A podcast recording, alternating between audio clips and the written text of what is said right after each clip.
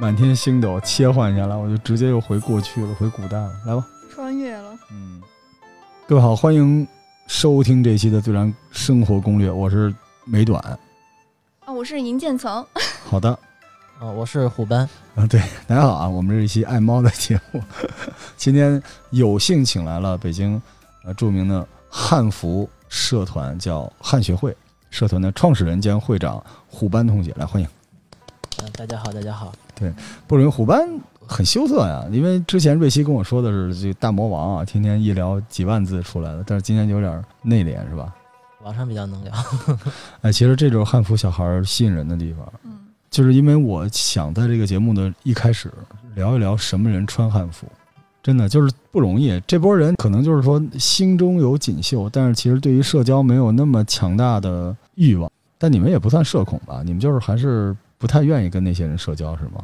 比较慢热型的，其实也不是不愿意社交，因为我们平常包括组织活动或者是周六日出去玩，也都会遇见很多的陌生人。是，对对。然后你会跟他们很友善吗？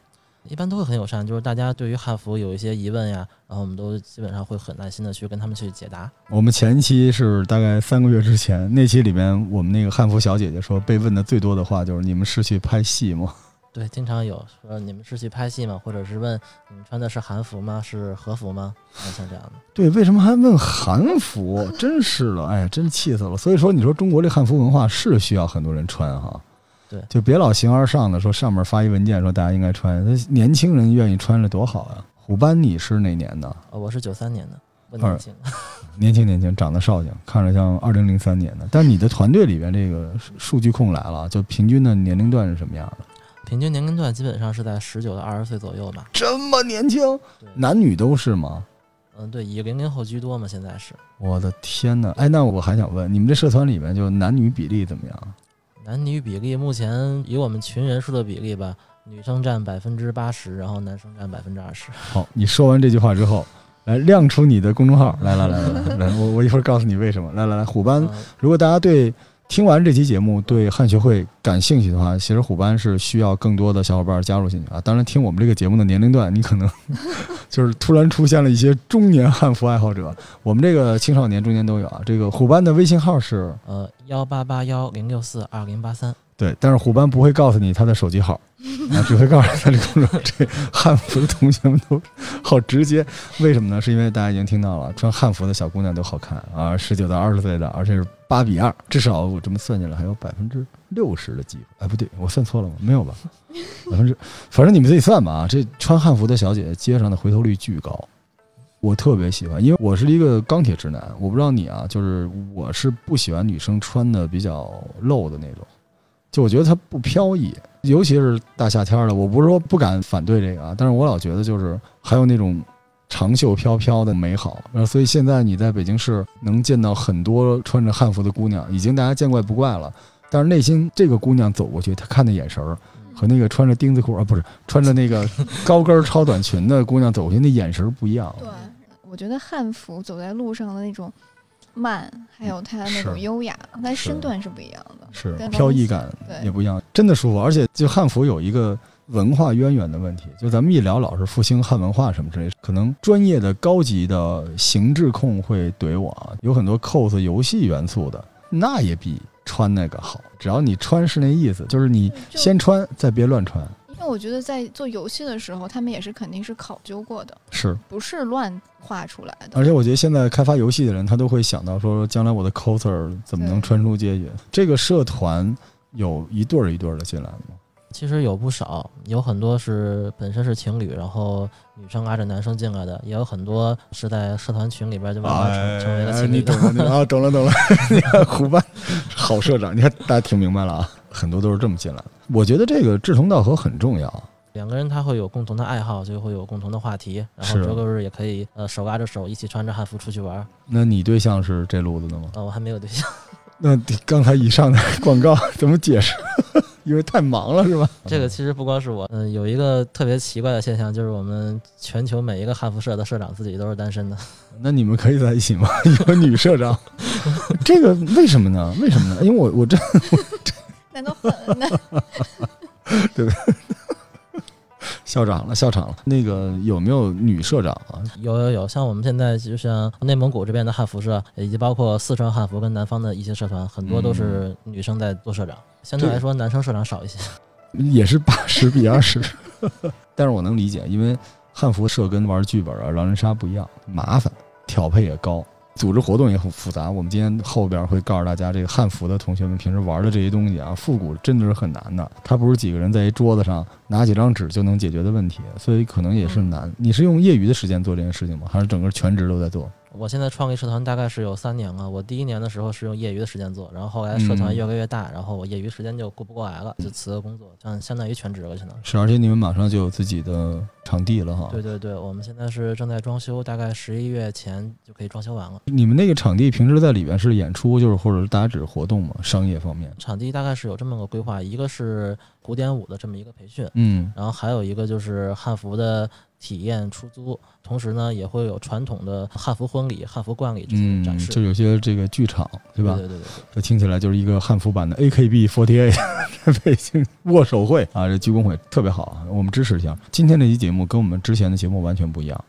因为我们完全一般这些广告我们都扔到最后说，但是今天这么说就是为了这帮大猪蹄子，因为汉服小姐姐不美好嘛，对吧？所以大家如果是对这个感兴趣呢，你也不一定非要在家里边买，你也可以加入这个社团，我觉得可以少点坑吧。里面应该有好多热情的小姐姐、小哥哥都会告诉你。这是一期相亲节目啊，瑞希，你那买了吗？到现在刚买是吗？对。因为疫情哈，也穿不出去，然后脚也折了。如果你当时穿着飞鱼服，你可能腿就折不了了。现在我们所有的几几十万听众都知道瑞希退化了，所以我们聊聊汉服吧。就是你当时是怎么进入到这个领域？其实我穿汉服是比较早，我大概是从零八年开始穿汉服，基本上算是零八年你才十五岁。对对，我从初中就开始穿汉服。好的，我基本上算是全国第二批的同袍。哦，对，像他们汉服这帮人叫同袍。对，你初中上学的时候会穿吗？上学的时候，那会儿还没有敢在学校里穿，那时候还没有特别成熟的汉服店，是也是找过那些会做汉服的同袍裁缝去找他们给我做一套，然后自己偷偷的穿在家里。是，而且大家不得不说啊，就是虽然我们现在很 diss 他们，但是其实当时影楼对汉服还是做出重要的贡献的。影楼和 coser 哈，对，这个是一个就是持续渐进的过程嘛，就是是是我那个直剧就是这么来的。待会儿给大家说，影楼 现在正在杀死汉服行业啊，但是当时穿了，让小伙伴到家里面大家一块儿去看看哈，觉得有意思，会拍照等等的吗？当时倒是拍照的比较少，因为那会儿手机也没有这么先进。那你那你穿完了你会出街吗？当时？当时会出街，但是当时跟现在不一样。现在我是可以直接穿着汉服在商场里边直接逛。是。但当时我们还都是穿着便装出去，然后和同袍聚在一起之后才敢。大家把衣服一脱，是吧？就是小横店，直接一脱，周围人对对对也互相需要壮胆。其实这个领域真的是需要小伙伴们一起哈。比如你说老杨一个人穿一盔甲出去脱，跟神经病一样。但一堆人在一起，他就有这勇气了，对吧？对对，一堆人在一起的时候，相反你穿着便装走在我们跟前，你会觉得自己很别扭。是是是，像是执行导演，周围都是演员。但是后来你是怎么开始决定自己做这个汉服社的？是这样，因为我是从初中开始穿汉服嘛，然后到了我高中、大学的时候，我们大学的时候学校里边也就有汉服社。我在大学的时候就已经接手过学校里的这个社团。哟，你好学校啊！学校里边有这种一一定是那种就。不是特别热爱学习，对，然后就就在学校里边接手了社团之后呢，然后到了社会上之后，北京呢当时也是有几家社团，同袍团体逐渐在壮大嘛，然后汉服社团的数量也每年也在增加。我就是用我之前的多年的经验嘛，也算是自己创对，也是五六年了，也当时经验比较丰富一点，算是，因为我是全国。算是第二批同袍，第二批哈，对对对，第一批是什么年份啊？第一批大概是零三年，也就是像是我们这个汉服复兴的这么一个发起人西山情况先生，像是他们这一批。但实际上那时候出街很难，因为汉服其实我觉得现在是一个我们不能叫复兴吧，但是现在公众开始接受这种事儿，就是因为大家在商场里面到处都能看见穿汉服的人哈。对对，早期的时候会特别艰难。早期的时候，很多商场，然后包括一些景区，他们都会把汉服视作奇装异服。我见过，不会让同袍进去。我见过，那时候我在杭州，我都傻了。就西湖边有一个景，旁边就是说汉服的不能进来。我说疯了吧？这汉服难道就是那穿泳装的女的都能进去？为什么汉服不能进去？但后来也是南方是好像是先解冻的。我那时候在扬州、苏州，经常在他那个路上能看到穿汉服的人。汉服这些年就是南方省份的发展会更好一些。但是现在很欣慰啊！北京现在你们算过就多久能看到一个穿汉服的人吗？咱不说周末啊，就是平时通勤，你见过吗？少。我差不多每周能见到一个两个，对。但如果你往鼓楼去、三里屯去，那就多了哈。对，那我坐地铁很少。地铁那个开地铁的人穿的是唐制的，走不过去。哎，但是你们会有这种行进路线吗？如果在北京，你们的活动会专门有这种你们觉得比较热的、适合穿汉服的地方吗？其实我们现在每个周六日都会去不同的景区，基本上北京所有的景区，我们在两个月之内可以把它逛一遍。这是你们的一个 KPI 对吗？啊，对，这算是我们社团的一个 KPI，就是我们社团有很多的这个小组长，这些小组长会在周六日轮流带队去不同的景区。哎，真好，真好。这个就跟那个悠悠他们玩剧本盲盒什么那路子是一样的，就叫什么远征是吧？他们这就是开荒，就这个地儿必须有我，我就是叫什么？来过。国风大事，对吧？我汉服必须要占领这个。一听说别的团先来了，什么？然后这是有点那意思哈。主要同时也是相当于是一个宣传，因为每次也会有路人感兴趣，就想想要加入，然后同时也能捕捉到一些散落的野生同袍。是，哎，对，哎，这个挺有意思的啊。就是一个小孩蹑手蹑脚，突然发现迎面走来一群，哎，这个我都替你们高兴。像这种活动，有时候会在街头突然发生 battle 嘛，就是这是这是另外一个汉服社的。会有遇见，不过大家都也会比较友好的，不会打起来的。嗯，互相摸对方的衣服料子，一撇嘴，你这牌子我知道，你是那个店买的，我们这个，但咱们上一期主要怼的是那个穿那个山货的，是吧？这个说到这个，我还是要倒着来，就是我们最后讲他们想听的，我们先接着来啊。那你们这活动平时这个，咱们总结一下啊，KPI 一个是扫街去，对吧？对对。这个占领地盘，然后不断的刷热度。这个也是去去那个吸引是吧？这叫地推，汉服地推。对对，现在拉新嘛，就是。对，还有什么？还有什么呢？就是你们会有些什么你们专属的游戏或者什么之类的？还有就是我们周六出游做的一些游戏吧，可能会有时候会举行投壶，然后飞花令，有时候会创作一些诗词，或者是一些，或者是最近最近准备要做的一个就是汉服广场舞。这这个事情，这个事情，雨薇小姐上次聊女装的那个，她接受不了。是吗？他说：“他说汉服这个玩的太野了。他能接受投壶了，扎一身剑是吧？你这个投壶这个特有意思，就前面一直举着，后边那飞。哎，但是这个没看过《红楼梦》的不知道这是是什么啊？就是都是特别讲究。但是一般这种游戏呢，它不是庙会型的游戏，这都是 party 上的游戏，就是宴席间游戏，对吧？但是我就说你们这些游戏玩完了，你们是不是还得吃饭啊？对对对，我太感兴趣了。你们 你们是不能是卤煮吧？你们这一个个。”长袖翩翩的在地上撸串不太合适吧？你们会有自己想法吗？吃饭这事？其实吃饭的话，我们一般以选择自助为主。这个主要是因为我们人数比较多，每次出去可能有二三十人，然后去点菜的话，大家众口难调，吃吃自助就比较方便一些。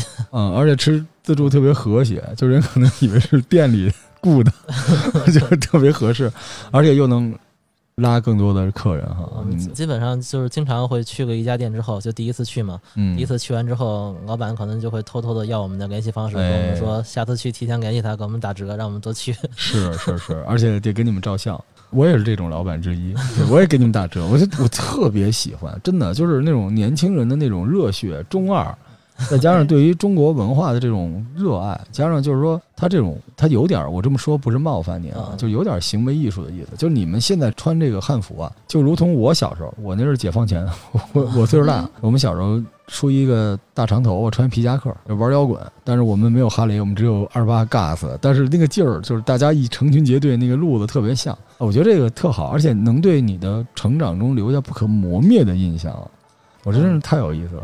那除了这个呢，还有什么日常的，就是你们自己之间的一定要做的事情吗？那剩下就是一些一些大活动嘛，就是每次每次有传统节日的时候，我们就会按照会找最传统的方式来庆祝这个节日。哦，对，就是完全按照以前的仪礼礼记或者是名会典一些记载，然后按照这些方式去庆祝我们这个传统节日嘛。不愧是社长，就是主动 Q 到了我们要做的这个广告 啊，在 在 特别厉害，在十月一号是吧？十月一号中秋节，然后在隆福寺啊，这个隆福寺我之前有期节目，我再给大家再补充一下，就隆福寺这个地方，就是当年北京市啊各种日子口，大家来开庙会，然后祭祀的地方。那个时候叫南有夫子庙，北有隆福寺，就是一天到晚特别热闹，就是它特别适合汉服的同学们游行。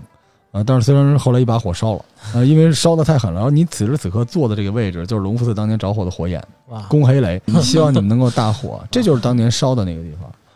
对，就这地方是瞻仰了吧？而且隆福寺的大庙是我们北京市特别旺的一个庙，这就是为什么你们刚才上去会有点紧张，人比较多，经常承接活动。就北京市中心唯一的一个祈福的一个黄金庙宇，就在我们这个楼顶上。我们希望将来有机会可以让大家在那里边，但是不是拍照的形式，就是我给你复制一个一模一样的祭祀，就在这个庙里边。这个庙是当年明朝的皇家祭祀用的地方，对，还挺好玩的。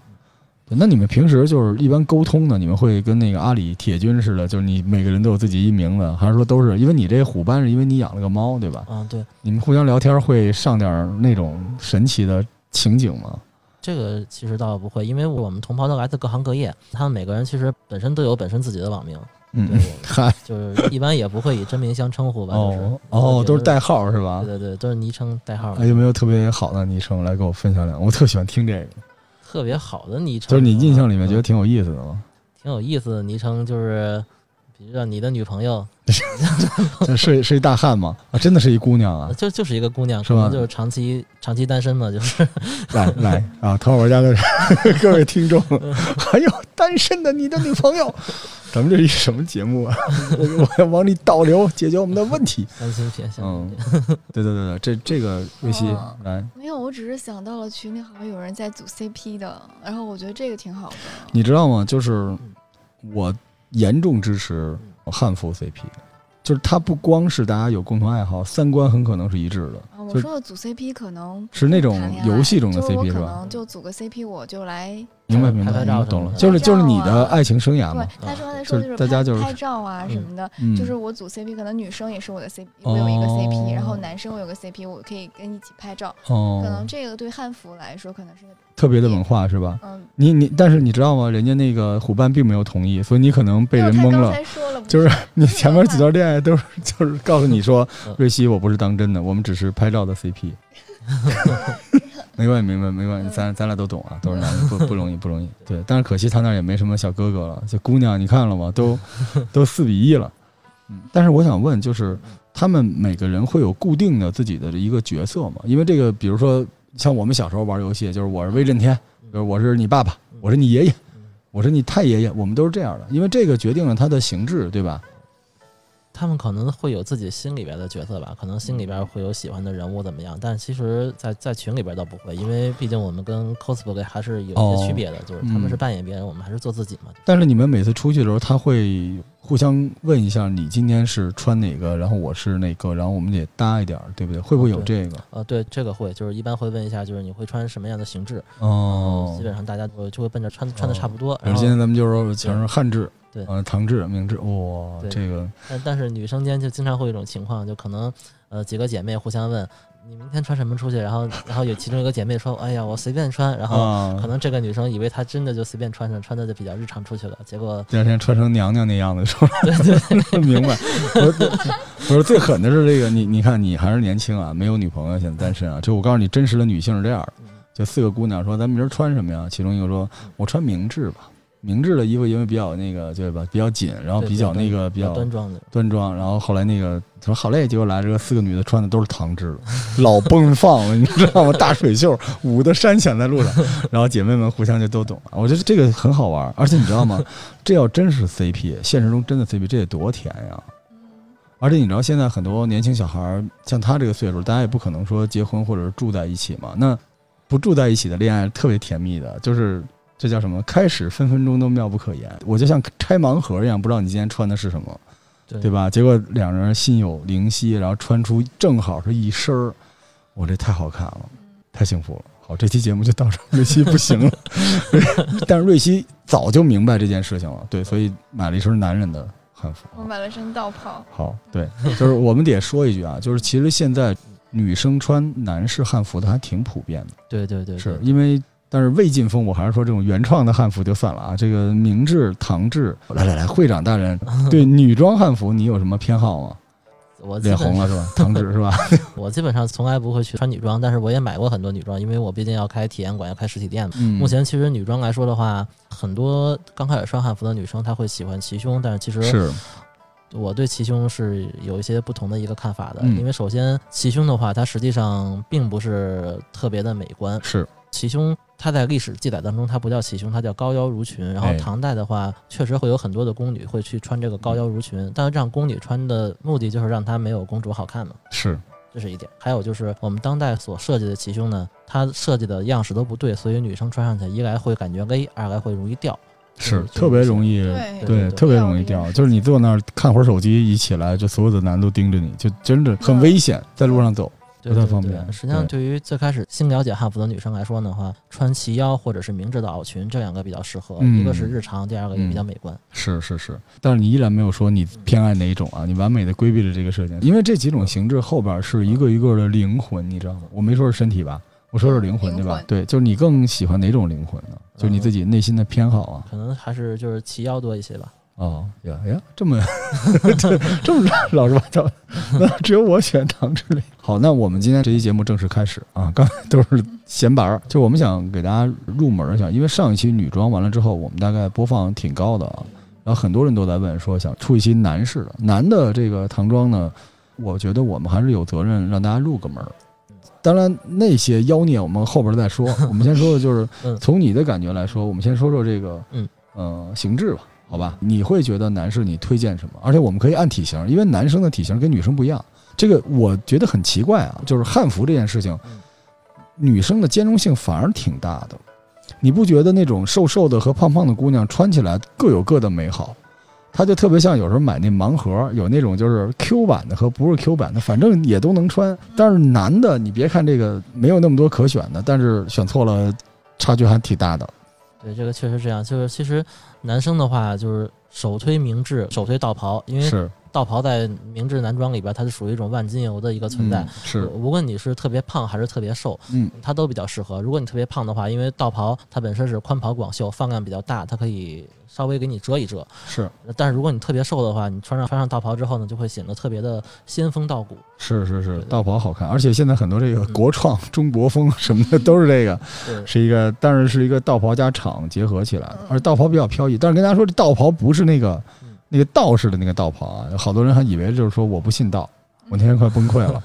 对，这个道袍应该是当时的名士是吧？明代名士爱穿的。士大夫，对，但是民间知识分子也很喜欢，就是它比较淡雅，而且比较好看，比较舒服。对，明代儒生，这是道袍啊，然后我再推荐一个今天会长身上穿的，这应该叫圆领袍，对圆领袍，嗯，圆领袍其实是有点儿入戏的，就是它的特点就是一个小圆领子，嗯就是大家怎么理解这事儿呢？就是它互相稍微有一点点的压压一点点，对吧？对圆领跟道袍的区别其实这样，就是道袍呢，它是作为一种日常日常便服的一种存在，而圆领呢，它是一种礼服服式的哎礼服式的存在。对对对对对圆领它分很多种，如果是圆领补服的话，它就是一种官服；嗯，但是普通的圆领呢，它是作为一种日常礼服、日常嗯社交礼服。然后就是我们很多人了解汉服都是一撒，这词儿我是这次说对了吧？对对对对，对，一撒一撒这个字儿比较，就一撒和贴里有点像，哦对，他们只是一个放量的区别，是那个一撒会长一些，贴里会短一些。他们会不会因为差一个马面呢？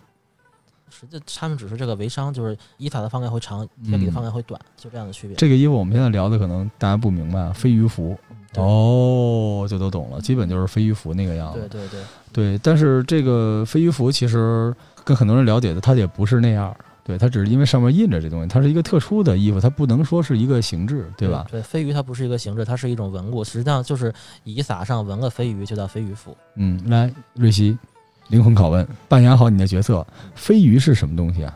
不知道飞鱼是什么？飞鱼是龙，它不是鱼，就是这个，对吧？对，这个咱们先说说蟒是什么意思？你知道蟒是什么东西吗？在中国的这种文化里边，这个汉服文化里，蟒就是你看见那个龙，它和龙长得是一样的，只有手上那个手指头不一样。啊所以五个叫五爪金龙，四个的就叫蟒。对这蟒后半身是一个鱼尾巴的，这东西就是飞鱼。所以飞鱼服身上人我怎么没有鱼？它不是鱼。哦然后后来这飞鱼有的脑袋顶上还有大犄角什么之类的哈。这个就是后来的演变了。对对对对对对，其实就是这种东西啊。但是这个呢，实际上就现在汉服，说实话啊，就汉服在男生方面，确实可能中国老爷们儿都是那种钢铁直男，就是这些年下来之后，变化远不及女生那么大，就很可能一个明朝的和一个唐朝的差不太多。如果不看帽子的话，就相对比较简单，没有那么复杂。嗯对，然后我们现在演化的呢，一基本都是什么东西就男款、女款、男款、女款，这里边实际上是男人买汉服的一个坑，因为很多看起来还不错的，其实它是女装。对对对就，比如我啊，但是我挚爱的直剧，我穿了很多年，然后我才知道，操，这是个女装，对吧？就是我那天专门，我还在网上，我有好多朋友嘛，就问了一下，都有哪些东西是女装啊？我说的没错吧？对对，没错，是因为现在就是像现在比较流行的魏晋风里边的男装，魏晋风，对 这个这这个《琅琊榜》出现的魏晋风，这个真的不是，就是，但是我们要这么说啊，就是如果你没得选了，你穿比不穿好。对对，我们不搞鄙视链，对吧？我跟您三观是一致的，对吧？对对对，我们搞什么呢？就是穿就行。但是如果你玩呢，我们希望你知道你玩的是什么。你知道完了之后，你愿意穿魏晋风没毛病。这就跟我们有时候穿衣服，你知道吗？小的时候就特别喜欢穿那种白衣服，后来就喜欢穿那种花的，再后来就喜欢穿那种大 logo，然后后来慢慢的又想 logo 小一点，再往后就是又不想要 logo 了。其实魏晋风它是完全创造出来的一个东西，对，可能是影视剧里面是吧？游戏里面直接拼出来的。对对对，这魏晋风在汉服的世界里，就相当于音乐世界里，这叫 world music，世界音乐。它不是一个单一的音乐，就所有被归类之前的全都算成世界音乐。魏晋风就有点走这路线，对对没错，对。但是我们刚才说这个直剧啊，然后衣长这个东西，其实在我见过宋朝的嗯，宋制的这衣长，其实是一个宽袍大袖的，对对吧？对。但是小衣襟短打扮呢，又是女装过来了，所以有的时候咱们在外边也能买到。还有那个那是叫半臂吧？啊对是半臂，半臂，还有这个被子。对，有很多，就你一看哇倍儿好看，就是你天天玩那种手游里边这个转那个转的，你一看跟人里边穿的差不多，那都是女装。一般男装的来说的话，放量会比较大，然后它的领子包括袖边都会比较宽、比较厚。是，对我是比较推荐那个琵琶袖啊，我喜欢这种。对，琵琶袖非常的方便，可以装手机，甚至装雨伞什么的。对特别有意思。我小的时候最搞不明白的就是看那个古装啊，就是他把那哦东西塞到那个胸里边，袖或者塞到袖子里，里都塞哪儿了？这琵琶袖穿习惯了，挺好的。然后短打也还可以。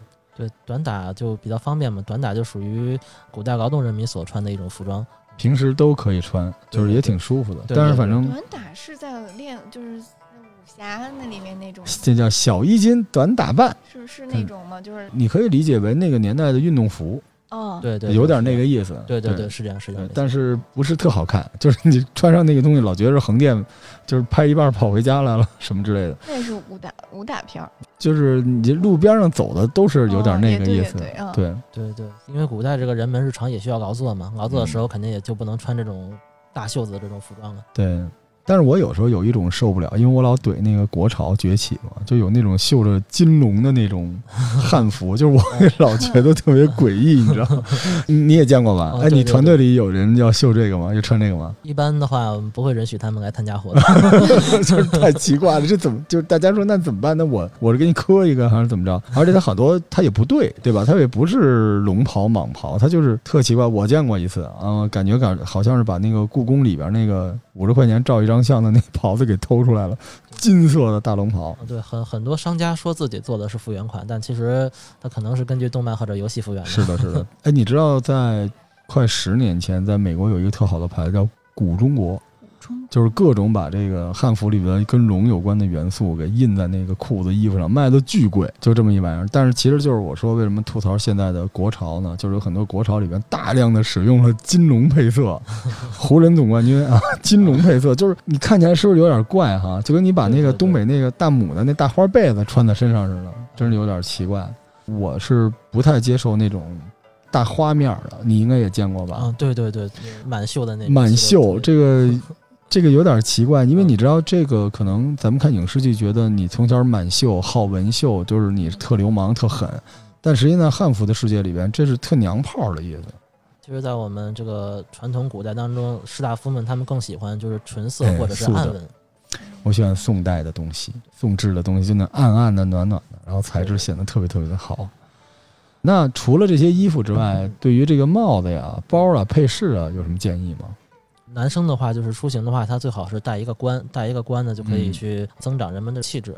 呃，首先一个是东坡金，哎然，后还有唐巾，嗯这两款都是非常日常，就值得推荐的。而且东坡金还比较凉快啊，对对，因为它有两种，一种冬天的话有厚棉款，是然，后夏天的话就这种网巾，嗯网巾它也比较透气。而且好看，对对对，这挺好。看的。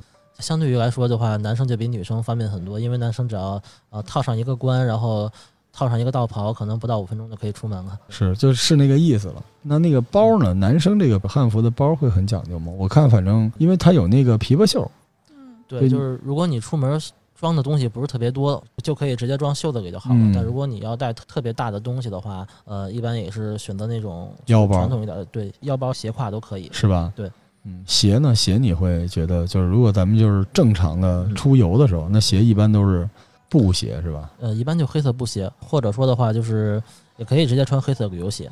嗯，就只要黑一点的就行啊。对对对就千万别穿那个细鞋。你知道细鞋是什么样？就那鞋头顶上有一块竖起来的一个方片儿，啊、就是好多人觉得那是汉服，那是戏里的。正常人穿那个跟神经病似的，上面有时候还有一红揪揪，那啊个就是就那种玩意儿，啊，对，那种玩意儿不太合适。对，咱们刚才已经聊完了这个衣服、裤子、鞋了，就是咱们如果新人要入坑，大概你的建议呢？预算什么样比较合适？嗯，其实这两年汉服的这个价格已经下降了很多，呃，像我们刚刚说的道袍吧，最便宜都已经有四十九块九包邮了。什？么？我说你怎么？我买的贵，哦，呃，四十九九块九包邮的话，它可能质量一般，但是样子还是挺好看的。对于啊新、新人来说的话，可以先尝试一下。好嘞，这也太低了吧突然觉？得亏亏亏了。是啊，这也太低了吧？哦，这个、但是其实好的还是贵哈。对对对，汉服因为它用料不同，有很多档次。像我刚刚刚刚说的四十九块九包邮的，它可能就是用用那种就是类似于窗帘纱的纱布来制作的。嗯，啊，像是好一点的话，呃，可能会有不同的这个化纤纱，然后纯棉，然后再好一点的可能会有这个真丝。行，我还是得问问，就是替他们再问一下，像这种汉服，因为一般出镜的都是那种国风美少年，就是连不用穿汉服是吧？人家人家套一大头娃娃都好看，就是贼帅的那种。但如果按照体型来说的话，有推荐吗？因为我们前面那期节目是讲过，就是比较你 OL 范儿的，然后你这大波浪的那种，我们就唐制。如果你是那种瘦瘦的小家碧玉的，其实我推荐是宋制。对，因为宋制的特挑身材，然后挑气质。对但如果你稍微肉头一点，但你明制也行，因为明制写身条能勒住，对吧？对，明制遮肉。对，你要没什么钱就汉制吧，反正就是几块。对，开玩笑啊。但是男士呢，比如说像我这种虎背熊腰的体型、大体格子，这因为咱们刚才推荐就那几个，这也好推荐是吧？唐圆领会比较好。唐圆领哈，哎，好看。大家想象一下吧，长安十二时辰是吧？就里边那样子。对，也可以看一下，就是我们历史上呃唐太宗李世民的这个画像，哎他他穿的就是一个唐圆领，就是舔胸叠肚，特威风，特厚。很威武霸气的样子。嗯，就是有点像保安那个，就是有点唐圆领哈。如果那种就是瘦瘦高型的男生呢，嗯，瘦高型的话，建议就直接穿道袍是最好的。嗯，飘逸是吧？对对对，或者是直接去穿野撒。野撒的那种哎呦对对对，就飞服就是路上稍微呃，有点扎眼了，就有点扎眼 哈。但是你看我这厂，其实虽然是个日本的厂，但实际上也行。你就当那个袍穿呗，就是你披着点儿也还行。对它道袍或者圆领外面都可以搭一件明制的披风，是，这披风是特别好的东西，穿上披风之后，就相当于换了一件新的衣服，整个人的嗯气质就会提升特别多。对而且要搭一下。它这个不是套装，必须是 T 九、T 十、T 十一，它是可以几件东西搭在一起的，只要搭的对。而且男装不太容易犯错，男装最大的坑我们刚才说了，就是别在你的形制里面搭两件原创的，咱们叫魏晋风，你全家都魏晋风，就 骂人是吧？别搭错，也别搭女装。其实你买的衣服没花我钱，我管不着，但是我们就怕您出丑。瘦高的说完了，然后这个矮一点的，呃，瘦一点的，矮一点、瘦一点的话，实际上就建议他穿一些短打，或者是说像衣长，就是宋制的衣长那种样子。哦，就是不到地，对对对，这活动比较方便。对对对对对，是这个，就是但是也足够好看了。这个我跟大家形容一下，就是咱们玩这个手游的时候，这身衣服呢就不是使剑的那那那种。你看手游里边攻击型使剑的角色，一般都是那种宽袍大袖，但他说的这种一般就是使什么短兵器啊，是吧？什么唐门呐、或者是使个棍子呀、就有点这种类型的。对对对，这个大家理解成街舞，就是黑炮跳 B boy 的那种，就身上稍微收拾利索点。然后最后一种其实是占我们听众就是比较多多，就是个儿不高，但是也不瘦的这种类型，有推荐吗？个儿不高也不太瘦的话，这种情况建议还是穿道袍。我以为你会说唐圆领的童装版，对不对不起。圆领跟道袍他们都是比较百搭类型。这个我跟大家再说一下，这个圆领儿大家可能想象不出来是什么样儿。圆领儿的逻辑就像我们看我们的父辈长辈，在秋天的时候，春秋天会爱把衬衫穿在里边儿，外边儿套一毛衣，嗯，然后那个毛衣口刚好把那衬衫的领子露出来，但是周身呢，你说紧也不紧，你说宽也不宽，就这么一个东西，有点像圆领儿。对，但是道袍不一样，道袍我觉得就是咱们老看的这个左衽右衽，这就是道袍，但是它下边很宽松，是吧？道袍下面会有一个摆，有点像唱戏的那种衣服，但是如果你把颜色选好了，它平时是完全可以穿的，就是像这种东西。飞鱼服看吧，嗯，飞鱼服就是平日常穿的话会显得扎眼了一些。对我在三里屯见过一个小孩穿椰子，但是他身材特好，一小男孩穿飞鱼服就很好看，但是他那个飞鱼服也是简化版的，就是属于致敬飞鱼服的那种，哦就身上有点纹绣，然后对也是满印。我原来远看以为是一个 GUCCI 呢，走近一看是一汉服，还行，穿一球鞋。这就属于汉元素，汉元素。是吧？那男生是必须要有冠嘛？有帽子这种东西吗？你们日常活动中大家都是那种满配吗？现在其实戴冠的男生并不多，一般只有像我这种就是穿汉服比较久的嗯同袍会去戴冠。可能大部分同袍他们还是，尤其是男生，可能对头发上没有什么装饰。这还是得有，因为不然老觉得是就汉服里边就是被人打了一下，就经常在古代都是打帽子嘛。对对对，我有一次在路边儿，然后我看一个小男孩儿，我是从脚底下往上看的，我觉得穿的都特别对，然后他穿了一个汤圆领儿，大红的啊，特好看，但是一看到头就是发型，我一下就觉得很失望，就差点意思。男生穿汉服一般还是要么戴个冠，或者是要么和女生一样用假发包去做个假发、梳个发。，哦做个揪儿是吧？对对束个发，对，哎，束发好看，束发就是，但是也挑脸型啊，一不小心就是那哪吒里边那个太白金星，一不小心就那样了。而且这个也考验发包质量，一些低质量的发包做完发之后就特别的假。能看出来。但是你这帽子我觉得挺好看的，这个冠好看，但是这个也需要勇气，但是这个增高啊，对这个就跟沙鲁那顶儿似的，就是双子座黄金圣衣那个啊，这直接增高大概我看得有二三十公分，但是它做工特别好，因为它透气的，对而且我觉得远远就能看出来，找到你的同类，就是它是一个 WiFi 的天线。你看我这汉服哦，过来找我呀！啊，那我们刚才这一段就是告诉大家，像你刚才说的，我本来以为一两千呢，人家四十九块九包邮，这 怎么说呢？嗯、但是男士呢，就是跟女士不太一样，可能跟性别有关，就男装不一定非要就叫我不知道你们这个词儿叫什么，就是我管这叫满配，就是上上下下都捯饬清楚。就男装其实一两件大散件儿也立刻就进入到那个世界里了哈。对，男装是比较轻便的，因为就拿道袍来说，只需要买一套道袍，道袍范围又比较大，它完全可以把你的鞋子遮住。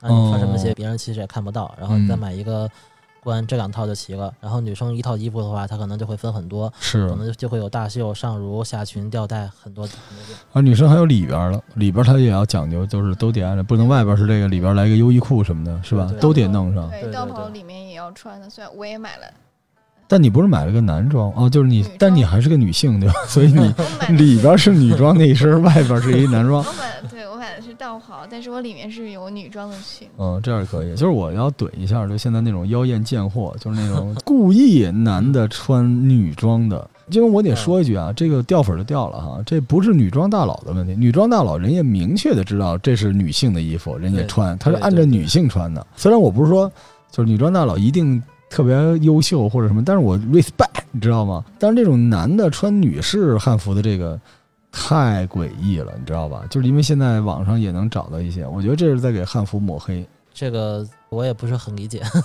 对，你们团队里面没有这样的我们团队曾经有很多，但是啊？什么？就就曾经曾经有很多，但是后来，嗯、渐渐的话也搞出事儿。嗯，就是哦是吧？对对，因为很多就是根据我多年的观察吧，就很多很多喜欢穿女装的男性，嗯，他们其实是想借着这个机会去吸引女性，都抱有一些不太好的目的。然后渐对，就属于故意就是在女孩面前使坏、使活，就有点那种感觉。对对所以你看他为什么只有百分之二十的？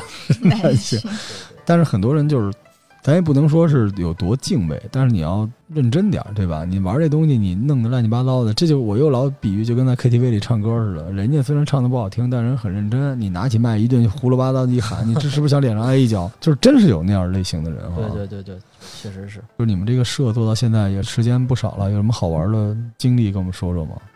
举一个例子吧，就是我不知道这个能不能播啊？就很久以前，就北京北京有个景区叫古北水镇，大家都知道。啊，知道知道。对对对，然后他们他们在四五年前是在官网上挂过，就是说禁止汉服去，就禁止穿汉服去。啊啊啊！对是吗？对，这是四五年前的事情了。好吧我不知道他们现在还记不记得啊？但是经过我们多年的这个努力发展吧，然后现在他们 你们们干嘛了？你们天天在门口蹲着，我就要进去。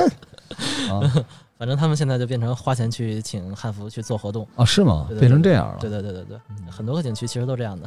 对，我真觉得景区里边有这些人走来走去的多好嗯呀！这不就是当年就跟那个特型演员似的吗？对吧？驻场这叫他们在里边溜达来溜达去的，挺舒服的啊。其实很多个景区，包括早期的国子监、故宫，然后他们他们都有过不让汉服进的这个历史。然后，但是也是我们每周都去刷。感谢你们要去 汉服做出的，说不定将来穿汉服免票了呢。哎，你像我们这个书店就这样了，我们对外一场活动几万块钱，但是我们后来听说这是一个汉服的活动，我们就随意了，就是 by 了。我觉得时代就是在变化。那行，那我们说到这儿，就是再次呼吁一下大家，如果对汉服的小哥哥，尤其是那百分之八十的啊，当然我是觉得你们不是为了这个，就百分之八十的姑娘们感兴趣啊，我们是二零二零年的十月一号，在烈火中重生的龙福大厦的一楼的耕读书社里边，我们跟汉学会啊这个汉服社团有一个活动，是吧？这个活动是瑞希精情策划的。为了策划这个活动，瑞希踢折了自己的腿。啊，这活动大概是什么流程？瑞希？